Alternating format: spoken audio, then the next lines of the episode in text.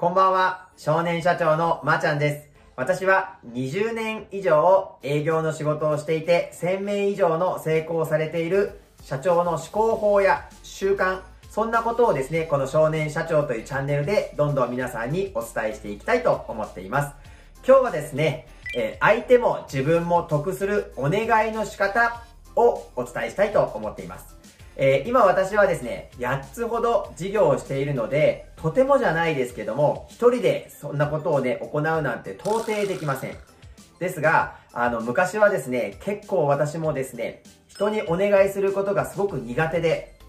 困っていた時期があったんです。で、えー、そんなね、えー、私もですね、やっぱ会社の社長ということで、えー、部下だったり、え業務提携しているパートナーさんだったりですね、お願い、お願いばっかりしてたんです。で、このお願いって確かにですね、これやっといてとか、えー、これお願いねっていう形で、えー、私はこんな口調なので、決して口調がね、強いわけではないんですけれども、えー、やっぱりお願いされる側ってですね、えなんで私が、点々点みたいなことって、実はですね、私がサラリーマンなりたての頃ですね、上司の人だったりとか、お客さんにいろいろいろいろお願いされてた経験から、え、こんなことをですね、今、鮮明に思い出しています。人ってお願いしやすい人、断らない人に結構お願いしがちですよね。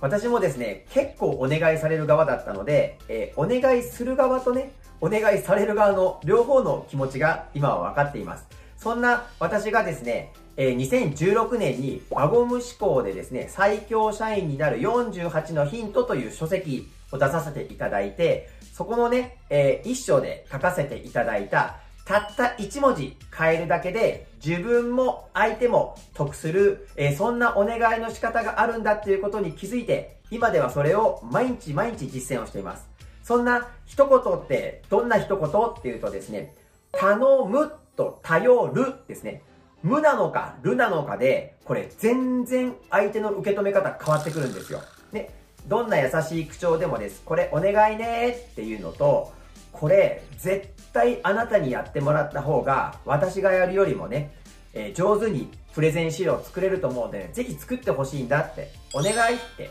頼るっていうことをですね、えー、するようになってから、え、私はですね、人との関係、お願いすることに関してすごく円滑に、え業務が回るようになったのです。結構あの口調が柔らかいので、お願いやっといてって言って、断られることは比較的少なかったんですけれども、それでもね、え、なんで忙しい私が毎回毎回これやらなくちゃいけないの？っていう表情をされたりですとか、え、そんなことをですね、私なりに感じ取ったことっていうのがすごくあったんです。でも、えー、それをですね、頼むから頼るに変えた瞬間にですね、人に頼るということは、相手のいいところも見つけながら、ね、感じながらお伝えして頼るっていう。僕はだからこういう理由で、これこれこういう理由であなたのことを頼るんだよ。だからプレゼン資料を作ってほしいんだよとか、だからあなたにスケジュール管理してほしいんだよとか、ね、これを調べといてほしいんだよとかっていうところね、私よりも絶対あなたの方がやった方がいいと思うので、お客さんにとってもその方がプラスだと思うので、っていうですね、ちゃんと相手のことを分かった言葉をつけるっていうこともすごくポイントになってるんですけども、えそれをすることによってすごく円滑に、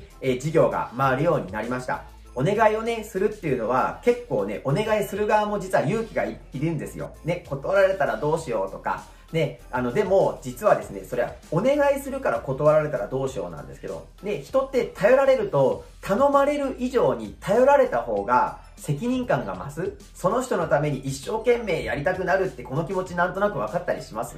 うん。そこをですね、ぜひ皆さんに言葉のチョイスですよね。えー、無なのかるなのか、たった一つ変わるだけで全然変わるんだよっていう、そんなことをですね、今日は、えー、皆さんにお伝えさせていただいて、えー、このチャンネルを締めたいと思います。私がですね、このような、え成功されてる社長様のですね、思考だったり習慣、ね、こんなことをどんどんどんどん伝えていきたいと思ってますので、共感したりですね、それだったら役に立つなっていう方は、ぜひチャンネル登録の方もよろしくお願いいたします。ありがとうございました。バイバイ。